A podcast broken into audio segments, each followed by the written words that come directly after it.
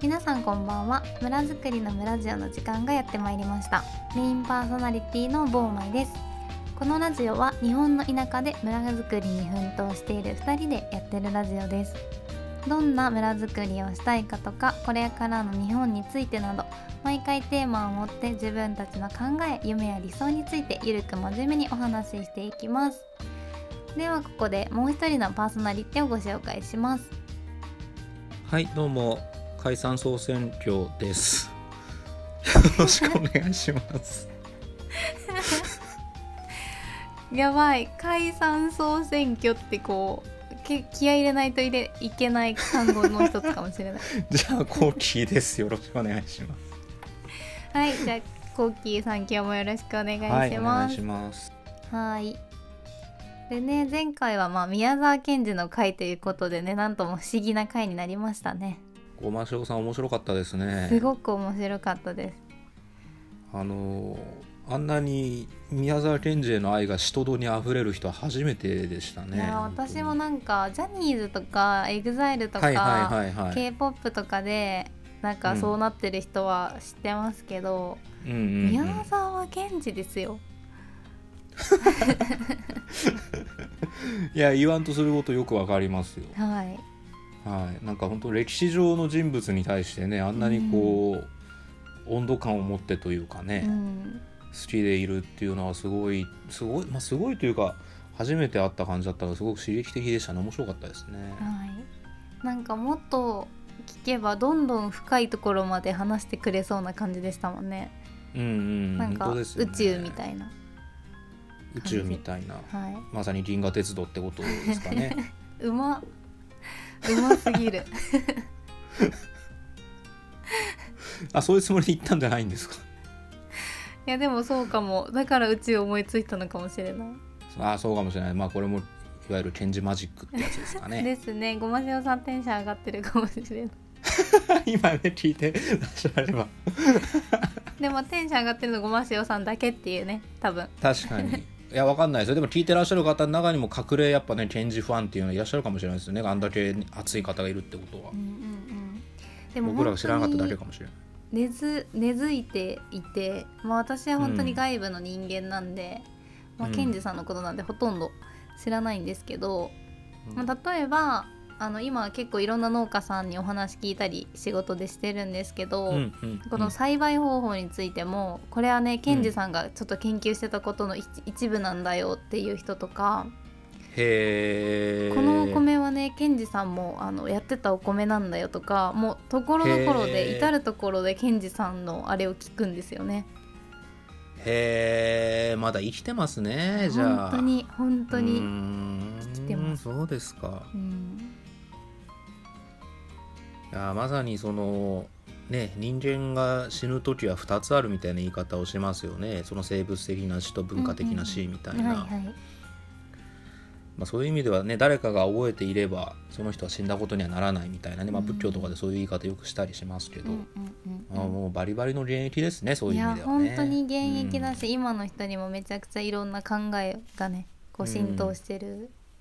のかなと思います、うんなんか特に今私が農家さんにお話聞いてる機会が多いっていうのはあると思うんですけどうん、うんその栽培方法にその無農薬だったりとか、まあ、ケンジさんの考えがこう影響されてる人多いんかなって思いますうーん肌感ですけどねまあ、それだけやっぱ根付いてるというか息づいてるというかね素敵なことですね、それは。本当にいいことだと思いますうんはいはい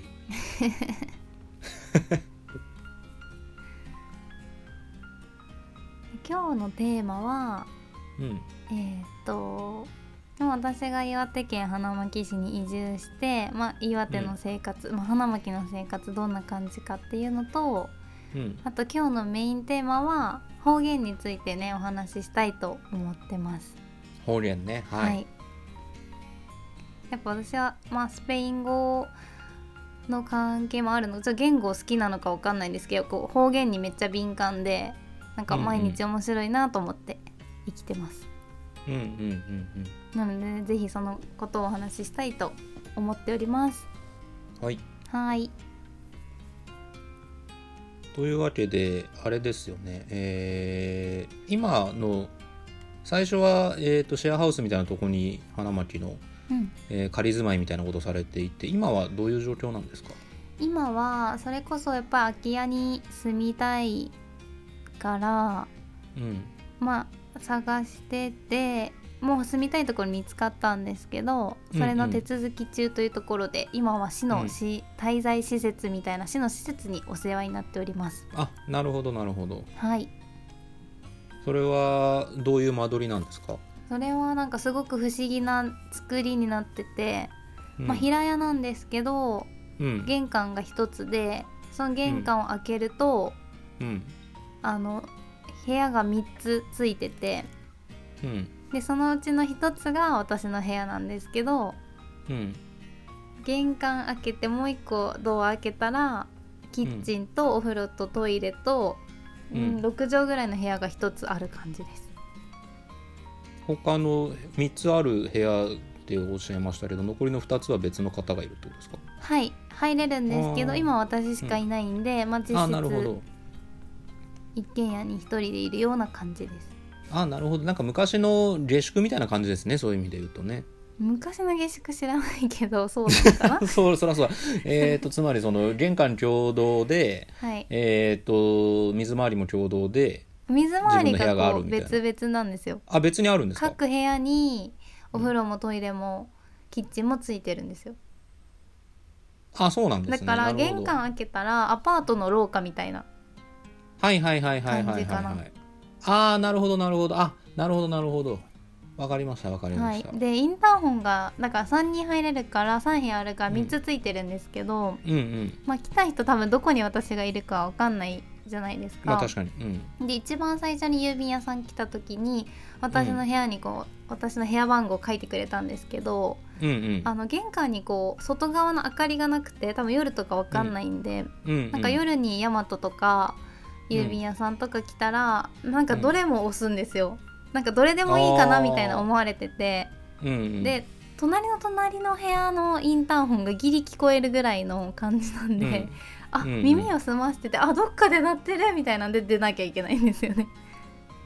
それはなんか自分の投稿はここだっていうのをなんかシールかなんか貼っとけばいいんじゃな貼いっですかてるんですけどそういうもの暗い暗いから多分分かんなくあーそっかそてっかそっかインターホン3つあるからとりあえずとりあえず押しとけみたいな感じのノなリるでほど押されるんですよ。それ今はいいけど誰か入ったらははた迷惑ですよね 全員が完全に親って出て出てこないとそういでけすよなくなる、ね今日の荷物は誰かなみたいなだからねなんかこの私が住んでる家と同じ感じが多分7棟ぐらいあるんですけどうんううんんみんな宅配ボックス用意してますああなるほど私今一人だからいいかなと思ってるんうんうんですけど、うんなるほどなるほはいでもその古民家選ぶのすごく楽しくてどうんなんか私は空き家てか住みたいエリアが決まってたのでうんそのエリアで探すっていうのがあったんでこう挨拶こう行く時に、私その花巻の多瀬っていうエリアに住みたいんですけど、うんうんみんなに「あのボーマイですよろしくお願いします」って言って「多瀬に住みたいんです」みたいな「家知りませんか?」みたいな感じでうん挨拶してたらもう本当に空き家バンクとか以上に空き家情報が私のところに集まってきて。うんうんうんでその言ったらその挨拶した人が「ああの人の家の隣空いてるかも電話してあげるね」みたいな感じであああ優しい本当になんか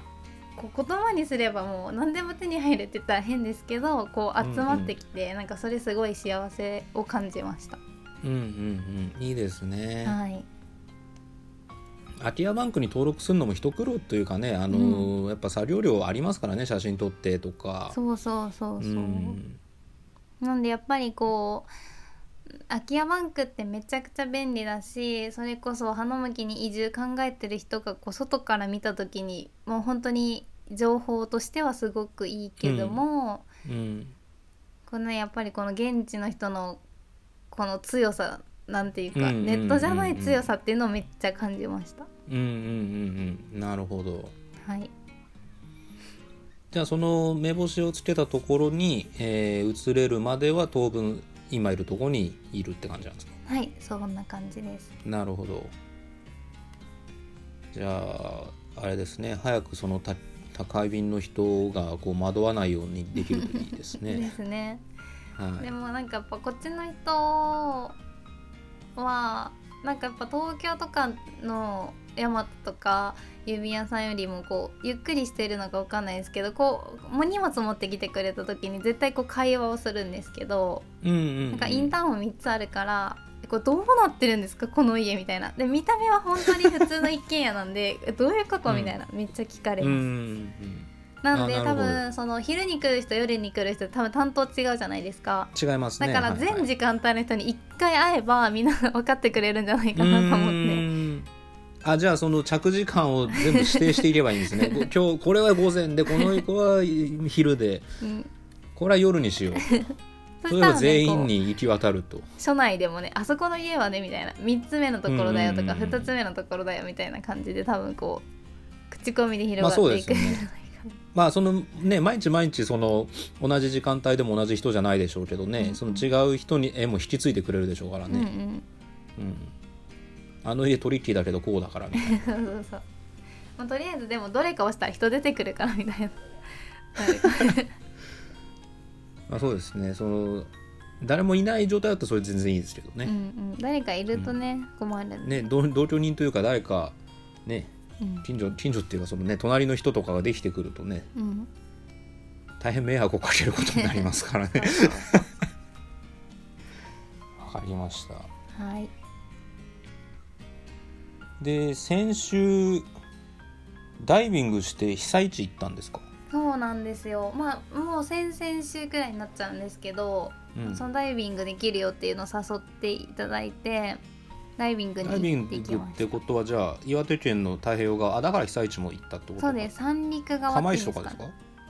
うん釜石じゃないななんだっけな大船渡っていうところであダイ大ビン船グとが、かはいははいはいはいできるんですけど、うんなんかそこのダイビングショップの人もその震災があった時にうんまあもともと海外であのダイビングショップされてた方なんですけど、うんまあ、地元が花巻で、うん地元がこう被災で困ってる震災で困ってるってなった時に戻ってきて、まあ、その活動あの何、うん復旧じゃなくて復興うんの活動とかをして今まだ今もそこの被災の日から震災の日から今までずっとこのこっち側にもう花巻にいはるいや花巻じゃないなその大船渡大う船渡にんいはる人です。うーんなるほどはい、ダイビングダイビングってことはシュノーケルじゃなくてちゃんとボンベ背負ってやったってことですあかそうですそうです一応ライセンス持っててうんあそうなんですねすごいな、潜ったんですけど今までってやっぱりこう楽しむために行ってたんですけど、その、うんうんなんか南国の魚見たりとか、うんうんうんなんかそういう感じだったんですけどなんかやっぱその三陸ってその地震震災があった時に海の中ももうそりゃめちゃくちゃなことになって魚もほとんどいなくなっちゃったところうんを、うんうんそこのダイビングショップの人が、そう海の環境を整えて、まあ、田植えみたいな感じで草とか植えたりとかして、うん戻ってきた海っていうのですごいなんか特別なはあ海で。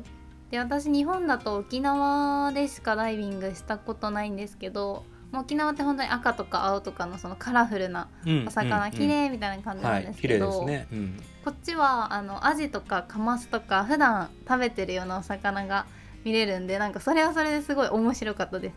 へあアジやとかあカマスみたいな。 でその後市場に行ってお魚売っててあこれさっき見たやつやみたいなそういうなんか違う楽しみがあってなよるかほったどです。なんかよく水族館とかでこう泳いでるとあれうまそうやなとか思っちゃうことありますけどね、それのもっとリアルな感じなんですねそうそうそうきっとねそんな感じでへでも海本当に面白くてなんかお魚もめっちゃ性格あるんだなって思ってーなんうかんあのめっちゃ近づいてくるやつもいればもうピャって逃げるやつもいたりうんうんうんとかうん面白いなって思います。なんか沖縄とかのダイビングだとあの取ることが禁止されてるから大体寄ってきますよね、まあ、餌あげるうんうん、うん、っていうアクティビティがあるからっていうのもあると思うんですけどねあのそれがあるから別に餌持ってなくてもくれんじゃないかと思って寄ってくるみたいな、うんうんまあ、池の鯉みたいなぐらいに結構フレンドリーに寄ってきますけどなんかそういうことやってないそれこそ今僕がいる能登とかだとあの森でついたり、ねうんする人がたくさんいるので、うんまあ寄ってこないですよ潜っても。うんへえはい、もうすぐ逃げますね。ああそうなんですねはい、あの捕食されるっていう恐怖感を多分彼らはものすごく抱いている のでへえだからそういう環境はやっぱでかいですよね。イワシかなアジかななんかあのめちゃくちゃ団体で泳ぐ魚いるじゃないですか、イワシじゃないですかなねん。かスイミーみたいな絵本のスイミーみたいな感じでこう、みいっぱいになって大きく見せるみたいな感じのお魚に360度囲まれたりしました、えー、いいなそれは一回やってみたいなそれへえよかったですいい経験でしたねそれは、はいなんか次行でそくれ時はその草とか植える方をやってみたいなって思いますああなるほどなるほどでもなんか自然のアクティビティってダイビングとかサーフィンとかまあスノーボードとかもそうですけどやっぱ自然とこう触れ合うんでよりこう自然について考えるうーん考えますうんうんうんそうですよね、うんそれこそ結構前ですけど偽りのサステナブル漁漁業でしたっけ、ねご覧になってまあそういうドキュメンタリー映画があってっていう回がありましたけど、まあいろいろ思うところはやっぱあるでしょうねう、ん、やっぱ好きだからこそ関心持つっていうのはあると思うんで、うんなんか好きな人がやればいいんですよっていう感じうんうんうんうんですねうんなるほどねはいそれで被災地行ったというのは被災地って具体的にどちらに行かれたんですかあのー一本松のところ多うんう分ん2年ぐらい前にコーキーさんと出張で行ったところまあ出張で行く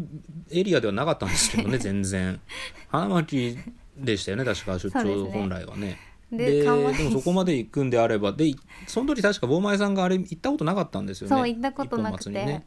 であれば絶対にその人生において見といた方がいいだろうっていうことで行ったっていう感じですようんねうんうんうん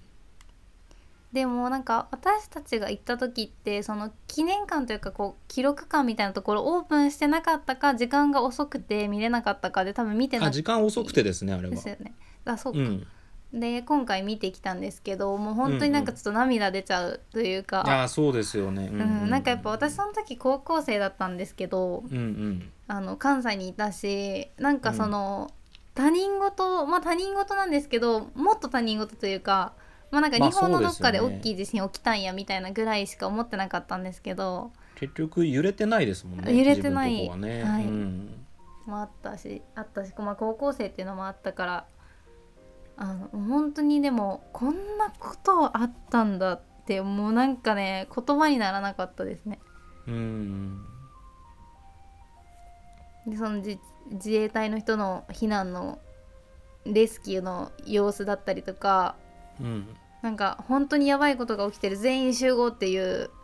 うんなんか号令みたいなのが出たりとか外国のレスキューの人が助けに来たりとか、もうすごかったんだなって思いました。うん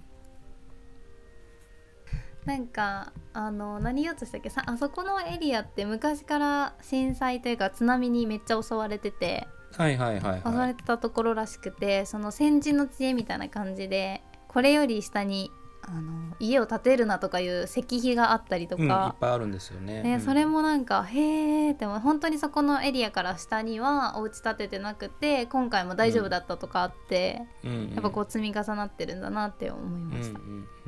で三陸の方ってこう社会とかで習うリアス式海岸うんうんはい、でこうぐちゃぐちゃになってる細くなってる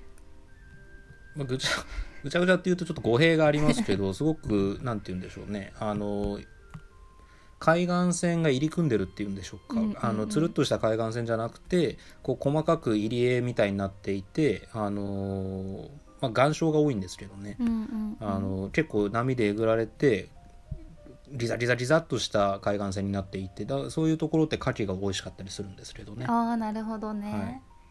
なんかそのぐちゃぐちゃになってるからこそぐすちゃごぐいちゃって言い直したのにもう一回言うんですね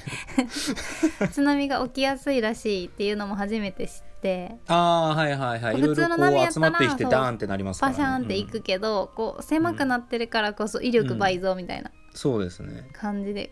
へえ怖ーと思いましたね本当に、うんうんうん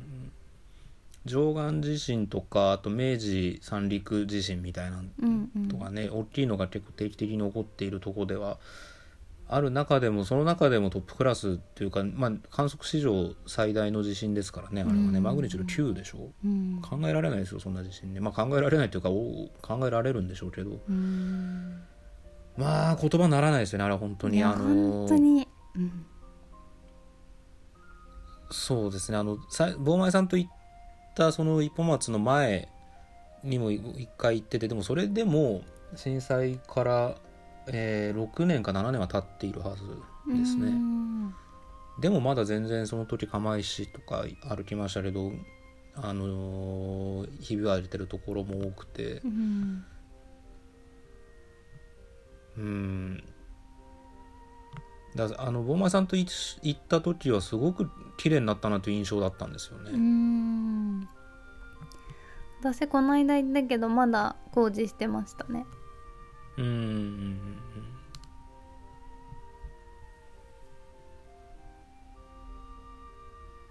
いやーうーんまあでも結構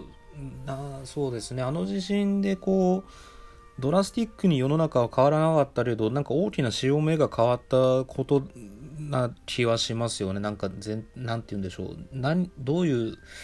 何を大大切に思って人生を過ごしていくんだろうかみたいな考え方があそこをきっかけにこうより見つめる人が増えたような感覚はあるんですよね。えうーんやっぱ私は本当に、まあ、高校生だったから本当に何にも考えてなかったですねまあ地理的なものもあると思いますあけどね。そうですね確かに関西の方はほとんど揺れてなかったんで、うんあの一個この地震に関してすごく印象的なエピソードがあってそれは被災された方でもま何でもないんですが僕の祖母の話なんですけど、まほう、だ祖母はまだい元気なんですが、うん、あのーまあ、すごい、まあ、関東でも震度5強とかあったわけですよ。だからすごい揺れて、で、えっ、と、祖母、まだその時、祖父も生きてたから、あ全然元気だな、生きてて、まあ、2人で暮らしてるんですけど、うんで、その近くに母も住んでるんですよ。うんで、そのでかい地震があったから大丈夫かなと思って、まあ、母がまあ見に行ったんですよね、その2人の住まいを。まあ、別に2人何も怪我なくて、普通に良かったんですけど。うんで、まあ、テレビとかつけるとすごい惨状がまあ次々と映っていくとか、でその次の日とかになるとその原発がみたいな話にどんどんなっていって、うんうん本当に日本この東日本このまま終わるんじゃないかみたいな大丈夫なの大丈夫なのかっていうももっとひどいですね本当に日本終わるんじゃないかみたいなこう焦燥感みたいなものがすごくみんな持っていたんですよ。うんうんまあ母なんか特にそうでもうこの国はどうなってしまうんだろうかみたいなすごいこう暗淡たる気持ちというかああもうお先真っ暗だみたいな感じですごいこう打ちひしがれていたらしいんですね母はそへのー祖母祖父の家でえーでそうしたらお昼時になって祖母が「さあまあどんな時代になったっておおお腹はすくんだからご飯作るよ」とか言って、ん台所行ったらしいんですよ。えー戦争経験してる女は強いわって母が言ってましたね。へはい、これは印象的でーなるほど確かにどんな世の中になったって絶対腹すくじゃないですうか、んうんうんだから食える時には食っとこうぜっていうそのバイタリティは凄まじいなと思ったっていうのは結構印象的なんですよ僕は、へえすごいなんかいいエピソードですねはい、うん何があったってお腹すんだからあんた食べなとか言われたらしくて確かにってなりますよね確かにってなりますよねそれでなんかはっと我に返ったらしく、うんわあこれはすごいいい話やなといううんなんかそのまあ結局戦争を経験してる世代の人ってあの本当にその地震と同じかそれ以上にもうこの国どうなるんだろうかっていうのを経験してるわけですよね。うんあのガチンコで国と国が大喧嘩して完膚なきまでにやられるといううんうんで明日からひょっとしたら日本という国はなくなるかもしれないっていう、まあ、実際そうだったわけですから、うんアメリカが州国になるかもしれないなないしはそのソ連と分割統治されるかもしれないって、まあ、それ現実的にありえた話なのでうね、っんうんていう中でひ生きてきた人の強さにはまあ勝てないなと思ったという、まあ、そういう話ですね。へえでも、はいい、いお話ですね。はいうんまあ、そういう意味でもそのそうですね、まあ、しこと自然災害の多い場所ですからねこの国は、日々さえ備えをしながらなんとかみんながハッピーに生きていけるといいですね本当です本当ねに。それにつきますね、うん、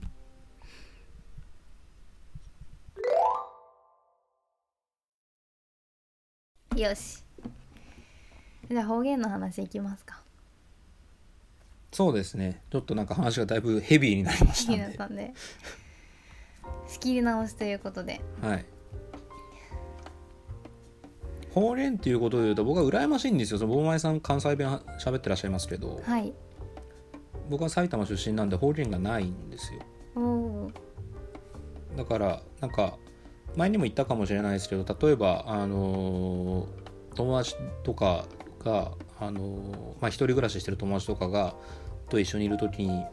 親と電話すると一気に方言に戻るみたいああなはいはいはい。シーンがまあ学生時代とかによくあったんですけど、うんうんなんかそういうのを見るといいなって思いますなんかふるさとがある感が、えーあまあ、はい、確かにね結構温かい感じはありますよね、すごいありますね。なんとなく同じ日本語だけど、うん、そのニュアンスでこう通じ合えるのがその方言の多分良さで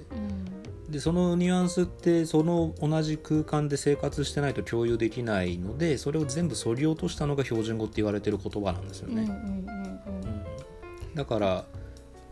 あの標準語がこうなんか冷たい感じがするっていうのはまあある種当たり前で。うんうんはい、冷たい感じがするのとトレードオフで誰が聞いても分かる言葉になってるってことなんですよね。そうですね、はなんかい、こっちで行くと標準語に訳せない言葉出てきたりとかこっちっていうのは今花巻花のことです巻かにいるとうそんう標準語にはない表現みたいなのがあったりとか、うんうんうん本当にあの年配の方とかのガチネイティブみたいな、本当わかんないですうんうんうんうんうんでも岩手の方言すごくあの面白いしなんか可愛いしなんかちょっとスペイン語に似ているようなところもあったりしてうんへいいえなななんかこんなん面白いなと思ったのなんかあるんですかちょっとあのスペイン語に似てるなっていう表現で、なんかこっちの人お茶飲みに行く時カフェ行く時とかうんうん、なんかお茶っ子って言うんですよまあとりあえずお茶っ子のミーサみたいな、ああなんか関西弁のアメちゃんに通ずるようなはそんな感じであるんですけどなんかスペイン語もなんか、ただコーヒー飲みに行こうっつってカフェカフェって言うんですけど、じゃなくうてんなんかそれをちょっとなんか可愛らしく言う感じでカフェシートみたいなカフェシート一つくださいみたい なちょへっとコーヒーくだささいなみたいなニュアンスになる感じなんですけど、うんうんうんなんかちょっと似てるなって思ったりとか、い、うんうん、あとなんか役所とかあのその紙の書類の時にうん、次来る時この紙っこ持ってこないといけないからねみたいなあこうつけるんですね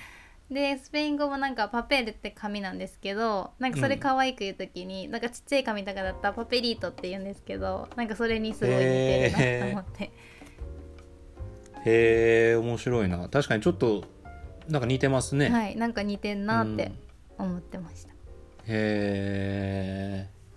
紙っ子紙っ子お茶っ子いいですねそういうのうね、んめっちゃいいなって思います、でですよ今日は、うんあのうん私が分からなかったとか、面白いとかお気に入りの岩手のうん表現、方言をうん3つご紹介しようと思ってますあいいですねぜひ聞いてみたいですねはい、では、えっと、お気に入りの岩手の方言第1位「何々刺さる何々刺さる」はいこれどういう意味やと思いますか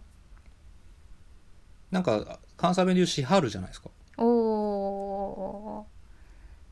なんかあのああの人はああいうことしし刺さるからねさしはるからねされるからねみたいなあーそれが違うんですよねあ違うははいじゃあちょっとヒントで言うと使いい方、どういう時に使うか、はいはいはいあのペンあるじゃないですか、ペンはいペンが書けなくなった時に、このペン欠かさらないって言うんですよあ可能系なんだかできないできるってことですかうんうん欠かさえええそれも違うんですんよですかだから本当に混乱して分かんなかったんですけどなんか「かかさらない」とか「おささら、おささった」って言われておどう刺いさうっことた押せたってことじゃなくてじゃないんですよ。かかさらないは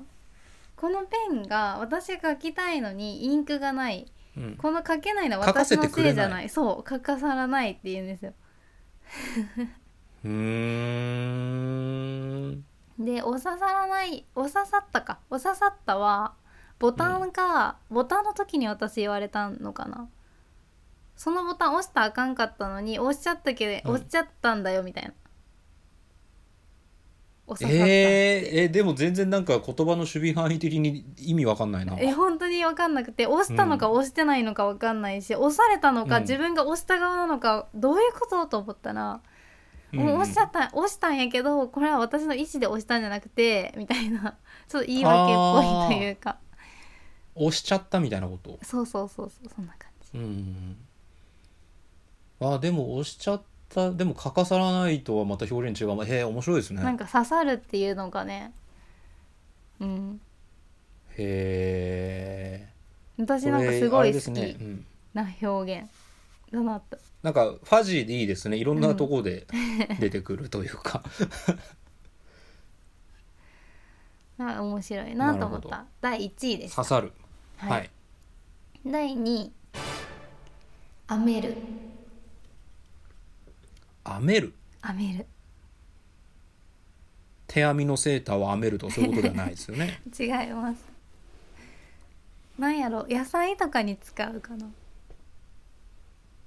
野菜に使ううん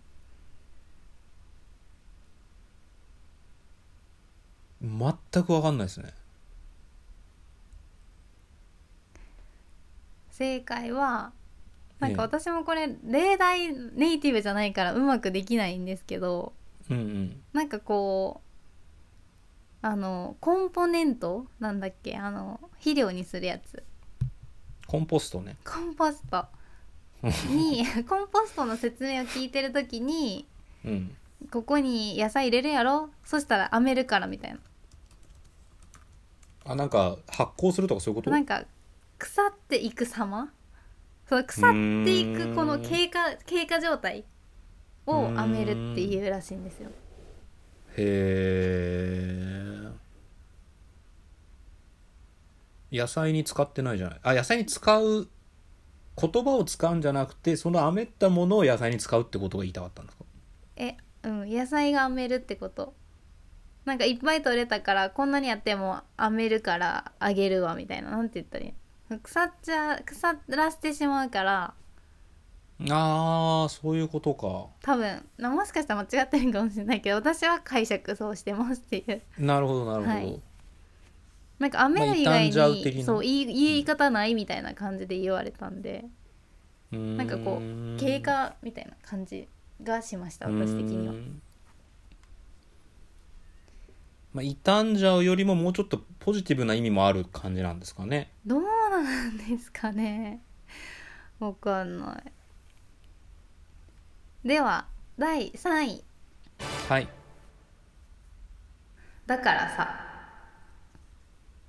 それ以外何の意味があるん ですかこれめっちゃ盛り上がった時とかに言うんですよ、ほうほうだだからさからさてえ えどういう ことなんかこれはなんか関西弁で言うところのなんかそれなみたいなあーわかるわみたいわなかるわそういうことですみたいなへえへ だえからさって言われたらえだから何みたいななるなるなるな飲んでる時に「いやそうなんそうこうなんですよだからさ」って言われたらちょっと構えちゃいますよねそのその人の次の言葉を待ってしまう、そうそうそうそううん、いやでも俺これで終わりやけどみたいな顔してるからあ終わりなんやみたいなそうですよねそうですよねなんかかぶせてなんか言言ってくるって絶対思っちゃいまうすよんね、思っちゃうなんなら「だからさ」ってなんかちょっと怒ってんのかなみ たいな「だから」みたいなだからさみたへいーな言うへえ面白いですよね面白いですねただなんかまあなんか短くするのが好きなのかなと思いきやなんか長い言葉もあるんですけどなんか関西弁で割と省略してる言葉なんかなって思ってて、うんうんなんか短く言うなんか今いい例出てこないけどええわかんない短く言うのが好きな気がするんですよそこまで拾れたんだったら例題1個持っといた方が良かったんじゃないかしらでも関西弁の人は、まあ、うんうんうんって聞いてくれてると信じて、まああ、ー何が言いたいかというとうん何が言いたいんだっけええあそうそうええ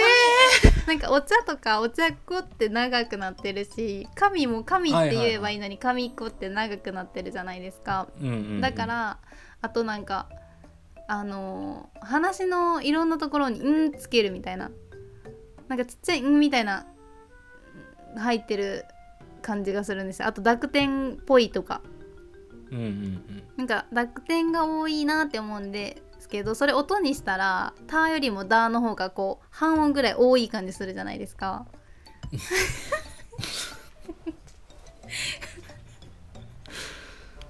だからねその濁点らへんからして嫌な予感したんですよこれをその点々の分多いって言うんじゃねえかなと思 って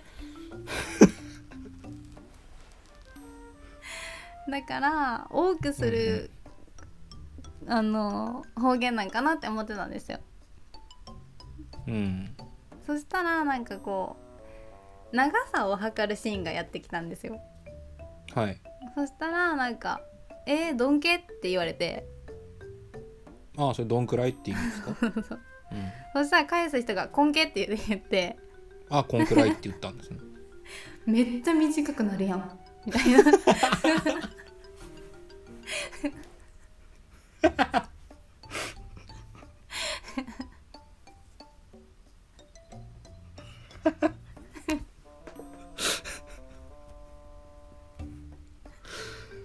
わかりますわかりますこんな感じいやいや面白いですけどまあそのこのかん分かりますこの感じって言ってるその感じがどの感じなのか僕はよく分かんないですけど今の話は面白いですでしょなんかお茶っことか仮眠ことか言っといてどんけこんけで済ませるんですよ会話だから関西弁が短くしがちかっていうとそうじゃないと僕は思いますけどねえー、そうですかだからさっき言ったようにその「あめちゃん」「ちゃん」つけるとか確かになんかいろいろ「ちゃん」つけがちじゃないですかなんか「なんかさん」さんとか「お揚げさん」とか青毛さんとかお稲荷さんとかそうまあお稲荷さんは日本各地で言うと思います けどでお揚げさんなんかそうそうそうそれなんかちゃんとかさんを関西の人はつけがちだなというイメージはありますけどえね、ー、うん、お揚げさんってあのー関東の生まれ、まあ、関東って言っても広いけど言わないと思いますようーんそうなんですね、お揚げさんなんていうんですか揚げまあ油揚げ、油揚げうん、油揚げかそうか油揚げがお揚げさんで揚げかなんかまあうそれまかくお揚結びげつおか揚なげいっていう人はいるかもしれないーうんうんでもさそういうのにさんつけるのはすごくなんか可愛らしくて好きですけどね僕うは。ん確かに、うんでもなんでそうするんですかねででもアメのことはほんまにアメちゃん以外言ったことないぐらいアメちゃんですねアメちゃんすごいですよね関西におけるアメちゃんのそのはなんていうんですよね浸透力っていうんでしょうかその存在感雨なんて言葉を短大で使わないですもんねのど飴とかやったらわかるけどあのど飴ちゃんとは言わなのいど飴ちゃんではではないうん。ハメちゃんなんて別に100%つかないですよねこっちではへ。えみんな飴って言100%うつかないですね。まあ飴飴飴玉まあ飴ですね。へえうん。なるほどでも方言って本当に面白いですよねうんうんうん。なんか石川はあるんですかしかもありますね。まああの加賀の方と能登の方でまたちょっと違うんですけど、うんうんあのががっていう言葉をが結構いろんなところに出てきて。ががあのー例えば今日たまたまあのー近所の方からお魚またいただいたんですがうんあのーそのお魚はもう、あえー内臓を取ってあって頭切ってあって塩が振ってあるっていう状態でいただいたんですうねん、ほうめっち生ゃのいいはい、まああと焼けばいいだけのうんみたいな状態でいただいたんですけどそれでどういうふうに説明してくださったかというともういいがにしてあるからあと焼けばいいよみたいな。へえでいいがっていうのがその助詞というかいいようにしてあもういい感じにしてあるみたいなことなんですよへえであとそのががどこで出てくるかっていうと疑問の時にも出てきてうんこれ持っていかんがとか持って行ったらよくないってことそうそうそうそうそうそう、んえ持っていかないのぐらいのへえががいろんなところに出てきますね はい、じゃあそれで短くなってるタイプのやつですね。そんなその短い長いで分けるのやめた方がいいと思いますけどねその それで一括りにできるものじゃないような気がしますけ どねあと語尾がなん,、はいなんちゃらなんでみたいな風にあなーはいりますよねはいはいはい、はいはいこの間なんか咲田さん出てた時そんな感じになってた気がします。うんうんうんうんうんサイナさんあれでも多分相当あでも別に普段からそんな方言バリバリ出るタイプではないですけどうんうん。でも「が」とかは普通にそうだからだんだん方言が出始めたタイミングが2年ぐらい前にあって僕は嬉しかったですねあちょっと心許してくれたのかなみ たいなまあ確かになんか私も関西弁と、まあ時まあ大体の場合もう関西弁になってるって言われるんですけどこれでも一応こう使い分けてるというか。うんうん仕事の時とかプライベートでも、まあ、例えばちょっと目上の方がいらっしゃる時とか、うんうんまあ、こうかしこまるシーンではやっぱ関西弁標準語バージョンみたいなうんうんうん感じでなんでもうほんまに関西弁で出したらああもう慣れたというかうんう感んじなんかなみたいな自分の中でもありますね。そうですよねうん最初全然そのサリナさんも全然普通あのなんちゃらなんちゃらせんがとかも言うんですけど、うんうん最初は全然そんなんやっぱ言わなかったので本当に初対面の時とかですよ、えー、まあそうですよね。うん、今度ねちょっと専門家の方に聞いてみたいですね。確かに、はい。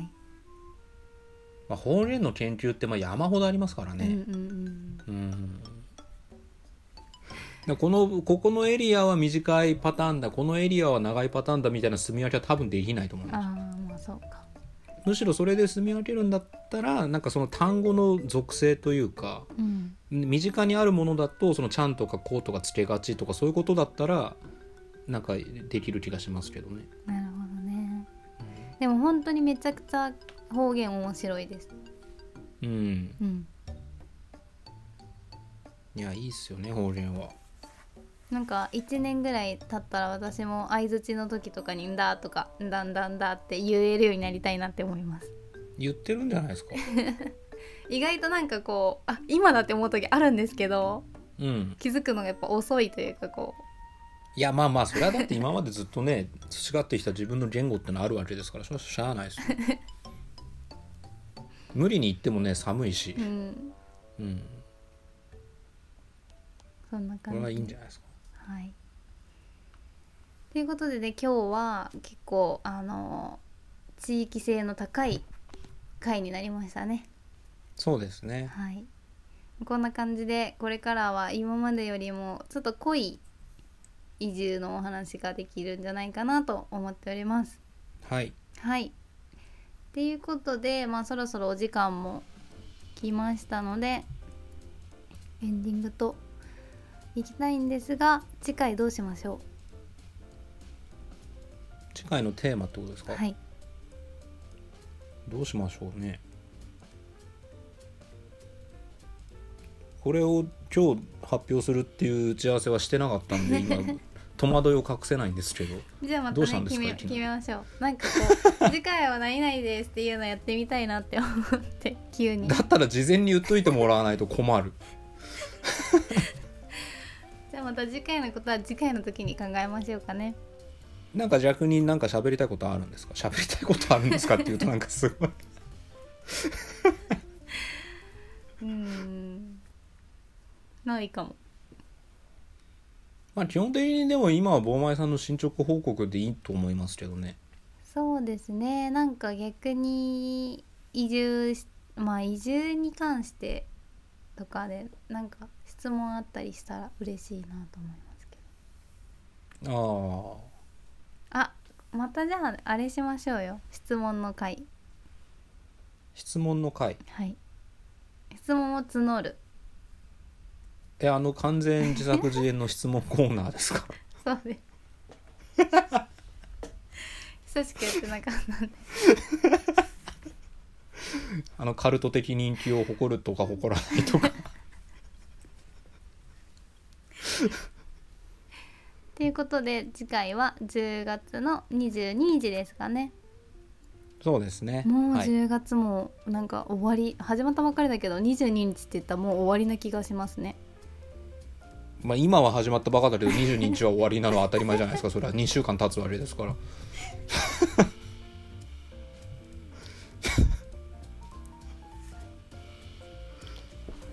えどうしたんですかいやもう1年早いなと思ってねまあ、1年早いですね、それは。だって今、現時点でね、10、11、12、あと3か月しかないんですうよ。ん、もう4分の3終わってるってことですよ。うん、えらいことですよ。本当ですねやっとなんか緊急事態宣言もこう開けてね観光客が戻りつつあるというふうにも聞いてますがまあねどうなるかわかんないですよね、本当にまあ、何度も言うようにね、どういう宣言があろうが、僕はグローバルダイニングを応援しますからね。はいその姿勢は貫いていただきたいと思いますはい。はい、てなわけで本日のお相手はボーマイとえーグローバルダイニングを応援する人でした。違うじゃ んまあいいやそれではまた次回お会いしましょうアスタラビスタバイバーイ